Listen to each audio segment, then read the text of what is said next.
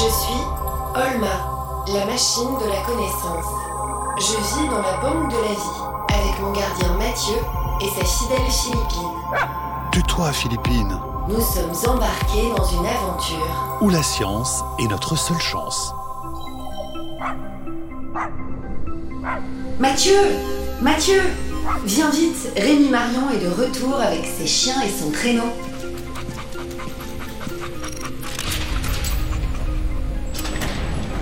Bonjour Rémi. Bonjour Mathieu, bonjour Romain. Quel plaisir de vous revoir, Rémi. Mais moi je suis très content de vous voir. En plus, il fait très beau, très froid. Mathieu, prêt pour aller voir les ours? Absolument. Alors assieds-toi ici, à l'avant du traîneau, et surtout tu t'accroches bien.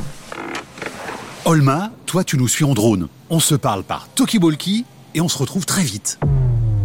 Rouge, nuance 690. Je suis très déçu de ne pas pouvoir aller avec vous. Je sais, mais on ne peut pas se permettre de prendre de risques avec Van Spoons dans les parages. Tu le sais bien. Oui, oui. Alors toi Mathieu, pour faire partir les chiens, il faut s'adresser à Vénus. C'est le chien de tête. Mais je te donne l'ordre à l'oreille, sinon elle va croire que c'est un ordre pour elle. Donc c'est Aïk. Maintenant tu peux lui dire Mathieu, vas-y. Ike, Vénus, Ike Et c'est parti Ouh À tout à l'heure, Olma Mes chers amis, je vous souhaite de faire au moins une fois dans votre vie une balade en chien de traîneau. C'est extraordinaire. Bon, il faut s'accrocher quand même. On peut aller jusqu'à 30 km heure, aussi vite qu'une petite voiture. Sauf que là, il n'y a pas de route. On trace un sillon tout droit dans la neige fraîche. On avance dans les vallées toutes blanches. Rémi conduit ses chiens jusqu'à une petite butte. Là, on s'arrête. On a une vue splendide sur une immense vallée.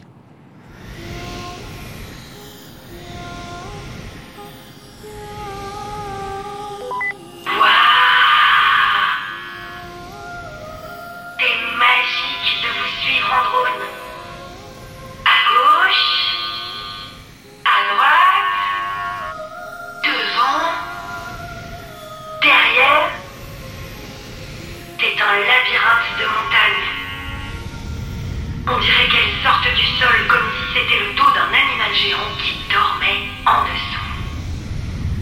Et je vois les glaciers tout bleus.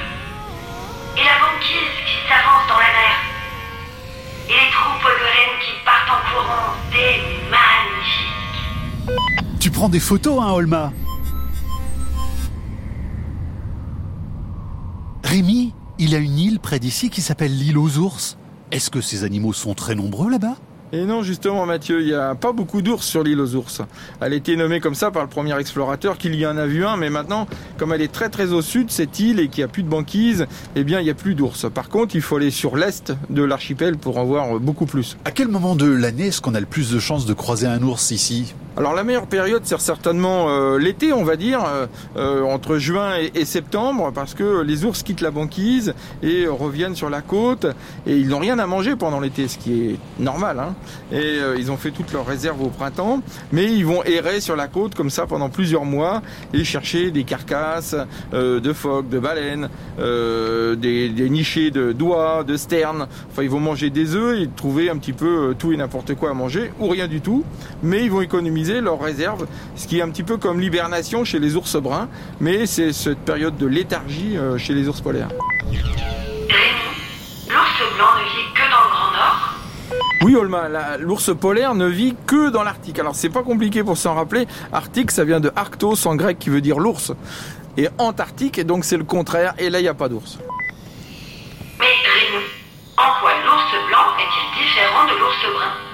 Alors en fait, ils sont pas si différents. On va dire que ce sont deux cousins très très proches qui peuvent euh, s'hybrider, donc faire des petits entre eux. Et si on fait des analyses génétiques, eh bien, on va retrouver euh, chez tous les ours polaires, eh bien, des gènes d'ours brun. Et euh, par exemple, ici au Svalbard, on a retrouvé le plus vieil ossement d'ours polaire donc avec un os qui était daté de moins 130 000 ans. C'est un ossement qui est très très important parce que du point de vue génétique, ils sont plus ours polaires que nos ours polaires actuels. Parce que entre il y a moins 130 000 ans et maintenant, eh bien les ours polaires ont croisé des ours bruns, et ce qui fait qu'on retrouve de l'ours brun dans leur génétique. Donc ce qui fait qu'ils sont évidemment différents, ils ont un mode de vie relativement différent, mais ils sont quand même du point de vue génétique et du point de vue évolutif très très proches.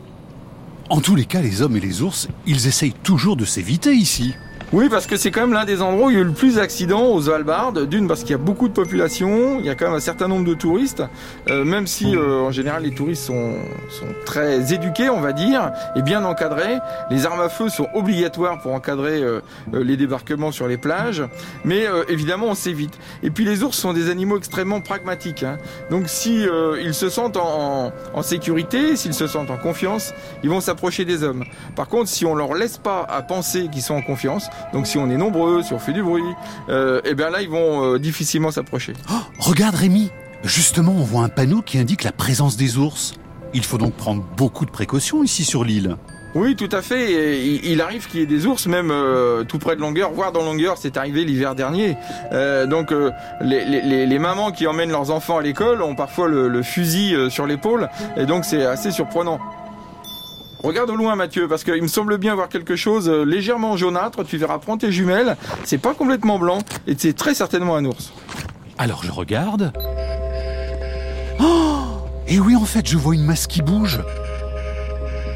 Et c'est un ours, ça? Vers le soleil, regarde, plein est. Oui, et je crois même qu'on est très très chanceux parce que si tu regardes un petit peu mieux, eh bien c'est une famille, donc c'est-à-dire que c'est une maman avec ses deux petits. Que je peux les approcher en drone Allez, bon, oui, mais discrètement, hein. Il faut vraiment les laisser tranquilles. Je file comme éclair. Mais toi, Rémi, qui est spécialiste de l'ours blanc, tu en as beaucoup croisé dans ta vie? Oui, beaucoup, beaucoup, euh, un petit peu partout dans, tout l'Arctique, au Groenland, au Canada, euh, beaucoup ici au Svalbard. Et aux Svalbard, ils sont très très protégés et on ne doit absolument pas les déranger. Et ça, c'est très très important. Donc, euh, si on veut les approcher, il faut vraiment faire très attention. Mais le mieux, c'est de les laisser s'approcher et nous rester à distance.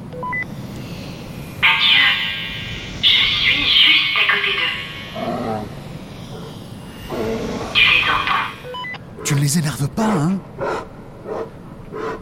ils me reniflent. J'espère qu'ils ne vont pas me prendre pour un phoque. Alors, ils sont combien Il y a la mère, et effectivement, il y a deux petits oursons avec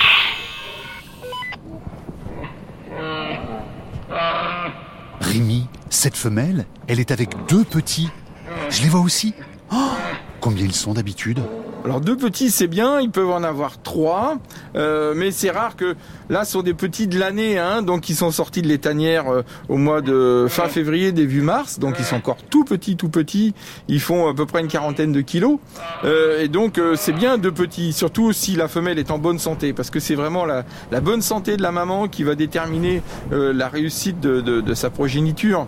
Mais euh, ici, si la banquise est assez solide, la femelle peut partir loin et elle peut se nourrir assez abondamment de phoques et donc les petits euh, vont grossir assez vite. Est-ce que tu penses que la femelle nous a repérés ou qu'elle nous sent d'ici?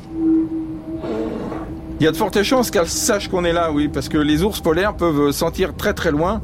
On dit même qu'ils peuvent repérer une carcasse de baleine à 30 km hein, quand les vents sont portants.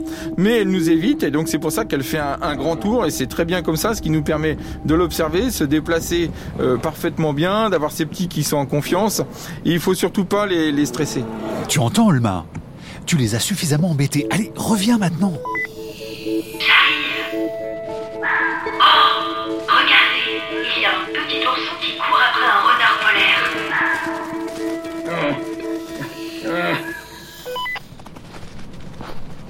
Rémi, est-ce que ça court vite un ours?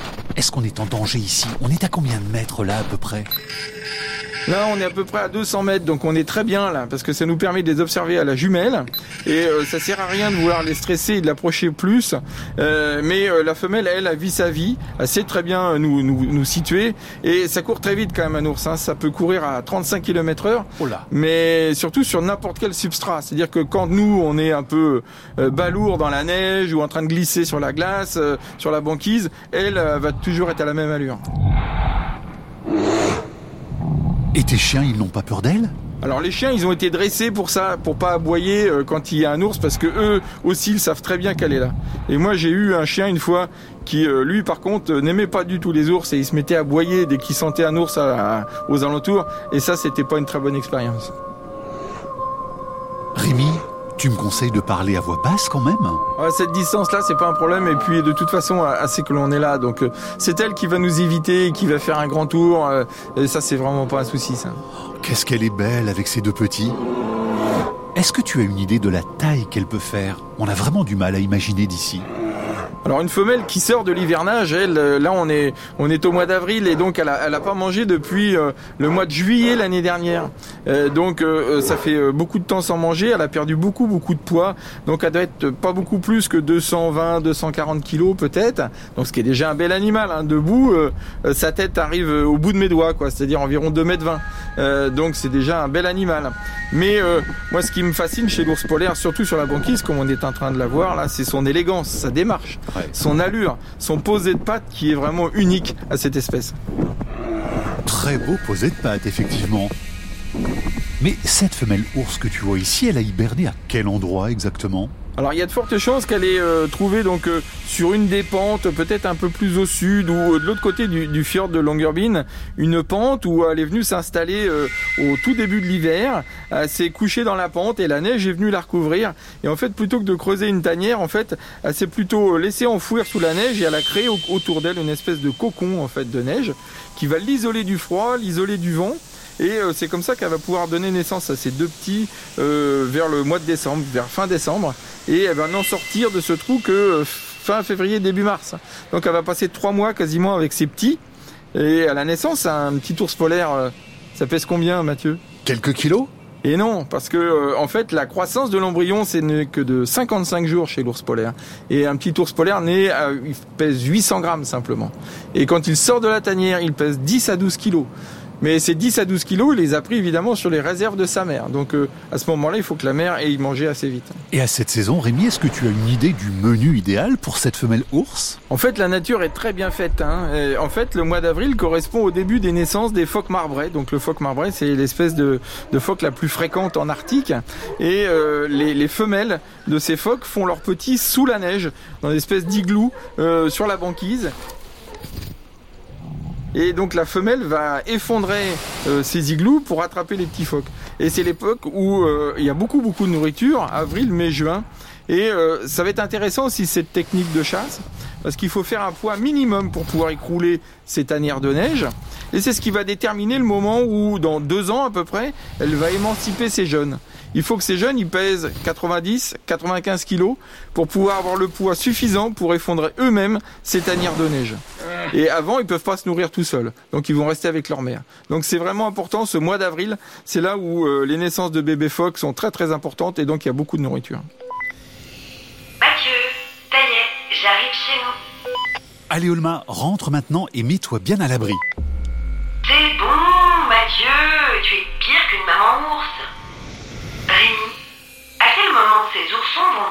Autonomes, s'en aller et quitter leur mère eh bien donc ils vont être, ils vont rester ensemble pendant un peu plus de deux ans. Donc ils naissent en décembre, ils partiront dans un peu plus de deux ans, donc euh, euh, pour pouvoir être émancipés. Alors souvent les les fratries, hein, euh, s'ils sont toujours deux, eh bien ils peuvent faire un bout de chemin ensemble. Il y en a souvent un. D'ailleurs moi je l'ai observé beaucoup chez les ours bruns. Il y en a souvent un qui est un peu plus aventurier, un, un, peu plus efficace à la chasse. Donc l'autre va en profiter avant de pouvoir vivre leur vie, chacun de leur côté. Mais comment font-ils pour se repérer dans ce paysage complètement blanc? Alors là, ça reste toujours un peu une énigme d'ailleurs, euh, euh, comment les ours se repèrent, parce que on sait qu'un jeune ours va avoir un, très très grand euh, territoire, une grande zone où il va pouvoir se, se déplacer, parce qu'il va prendre ses repères, et entre autres les endroits où il va pouvoir chasser abondamment. Et plus il va prendre de l'âge, plus son rayon d'action va être petit. Donc on imagine qu'ils peuvent avoir des repères, ils restent souvent pas très très loin de la côte, donc ils ont forcément des repères avec les montagnes et ainsi de suite. Quand ils sont plus au large, ça reste vraiment une énigme parce qu'ils peuvent être aussi sur des radeaux qui bougent avec les courants, avec les marais. Et donc ça reste vraiment une énigme de savoir comment les, ours polaires arrivent à se repérer. Mais certainement l'odorat aussi est très très important. Et on entend souvent dire que cet ours polaire est menacé. Est-ce que tu crois qu'il risque vraiment de disparaître? Alors l'ours polaire pourrait disparaître évidemment, mais euh, pas dans l'immédiat. Euh, la situation de l'ours polaire est assez complexe parce que comme ici au Svalbard, il est euh, relativement menacé parce que le réchauffement climatique est très rapide, beaucoup plus rapide qu'ailleurs peut-être. Et euh, donc la population est déjà légèrement en déclin au Svalbard, alors qu'au nord du Canada, par exemple, eh bien les conditions sont encore très favorables et il semble que la population soit très stable, voire même dans certaines zones en légère augmentation. Donc c'est bien de parler de l'ours polaire pour parler du réchauffement climatique, mais c'est certainement pas la population la plus à risque. Il y a des espèces, entre autres les lemmings par exemple, c'est un petit mammifère qui est très très important pour la survie des renards, des chouettes, des faucons. Et toi, Rémi, tu es toujours aussi ému en voyant un ours blanc? Oui, toujours. Moi, j'ai beau en avoir vu quelques centaines, voire plus, même des ours polaires. Moi, je suis toujours euh, fasciné par cet animal. Et je crois que ce sera toujours parce que c'est un animal qui vit dans des conditions extrêmes, qui a une élégance incroyable. Et moi, voir un ours polaire, c'est toujours magique. Allez, on rentre, Rémi. On va rentrer si tu veux. Mais on est pas mal là. Mais qu'est-ce qui se passe, Olma? Mathieu, il faut que tu reviennes vite. J'ai l'impression que. Mais quoi? Qu'est-ce qui t'arrive? C'est le colonel Von Spoons. Oh! Quoi? Le colonel Von Spoons! Il est là. Olma Vite! Va t'enfermer dans Rodrigo. Allez, Ike Vénus Ike Il faut sauver Olma